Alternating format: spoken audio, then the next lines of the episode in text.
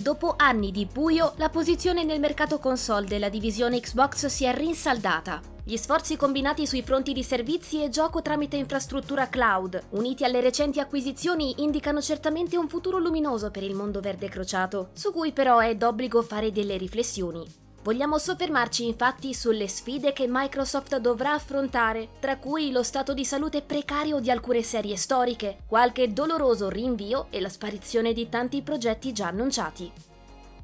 Ai Game Awards del 2019, con l'annuncio a sorpresa di Senua Saga Hellblade 2 e di Xbox Series X, Microsoft ha di fatto aperto l'attuale generazione di console, permettendo un rilievo sempre maggiore di Xbox Game Pass e l'arrivo di titoli esclusivi di alto profilo. Ci troviamo ormai a tre anni di distanza da quegli eventi, e le cose non sono andate esattamente come ci si aspettava. In merito alle promesse mantenute, sul fronte dei servizi è impossibile non lodare il lavoro svolto dal colosso di Redmond, che nell'ultimo anno ci ha permesso di divertirci con Return to Monkey Island, A Plague Tale Requiem, Immortality, High on Life, Scorn e Persona 5 Royal, giusto per fare qualche nome. I giochi che sin dal day one vengono aggiunti al catalogo di Game Pass sono numerosi, vari e spesso di indiscutibile qualità, ma purtroppo al netto di peculiari esperienze come Pentiment, le grandi produzioni first party latitano. Alla fine del 2021, oltre all'acclamato Forza Horizon 5, Halo Infinite ha fatto il suo atteso debutto, sfoggiando un gameplay eccellente e una campagna godibile, seppur caratterizzata da un comparto narrativo a tratti inconsistente.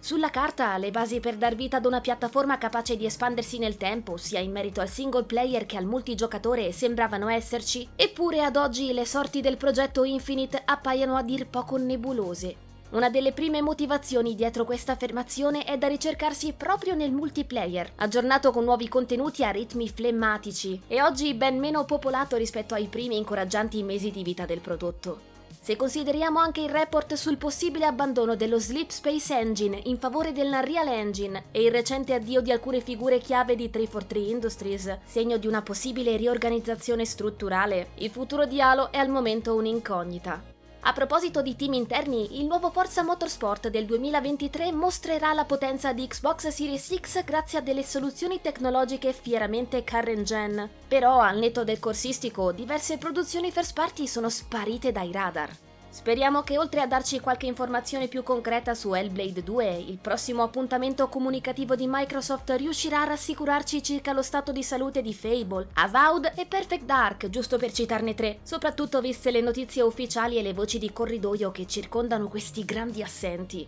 Nel primo caso, secondo Windows Central, i presunti problemi di sviluppo deriverebbero dalla volontà di Microsoft di non affidarsi a soluzioni third party a vantaggio dei motori interni. Si pensi proprio al Forza Tech Engine. Sviluppato in collaborazione con Crystal Dynamics, il Perfect Dark di The Initiative starebbe venendo su bene, mentre il GDR di Obsidian, a quanto pare, sarà ancora più ambizioso di quanto inizialmente preventivato. Di base però resta la sostanziale mancanza di novità su questi progetti, probabilmente svelati al pubblico anzitempo, proprio come nel caso di State of Decay 3 e dell'Everwild di Rare, annunciato quando era soltanto un concept e poco più. Insomma, ci auguriamo che nei prossimi mesi Microsoft possa gestire la comunicazione in modo più trasparente, evitando di parlare di giochi in stadio embrionale e fornendo novità concrete anche tramite video di gameplay su alcune delle sue gestazioni più in vista. Un ruolo centrale in tal senso lo ricoprirà anche Bethesda, e non solo con Redfall e Starfield, di cui ormai è lecito aspettarsi una data di lancio definitiva.